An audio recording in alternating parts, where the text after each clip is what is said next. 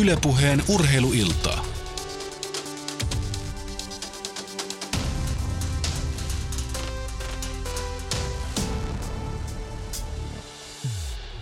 Ja oikein hyvää iltaa, urheiluiltaa eri toteen. Kello on 18.03. Markku Lehtimäki, uutiset toimittaja, nyt sitten Jere Pehkonen täällä studiossa. Kello 21 asti urheiluiltaa viettämässä. Ja tämä, tämänpäiväinen, tämän iltainen urheiluilta, se vierähtää tietenkin jääkeikon merkeissä 18.30.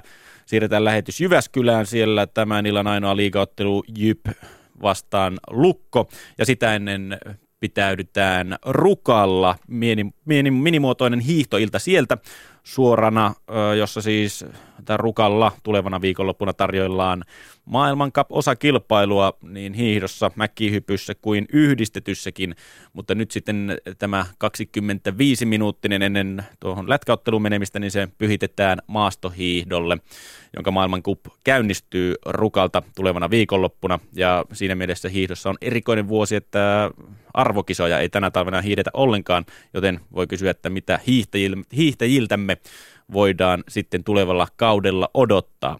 Siirrytään suoraan Rukalle. Siellä seremoniamestarina toimii Jarmo Lehtinen. Hänen seuranaan Suomen hiihtomaajoukkueen päävalmentaja Reijo Jylhä ja miesten vastuuvalmentaja Teemu Pasanen. Joten ei muuta kuin Rukalle. Ylepuheen urheiluiltaa.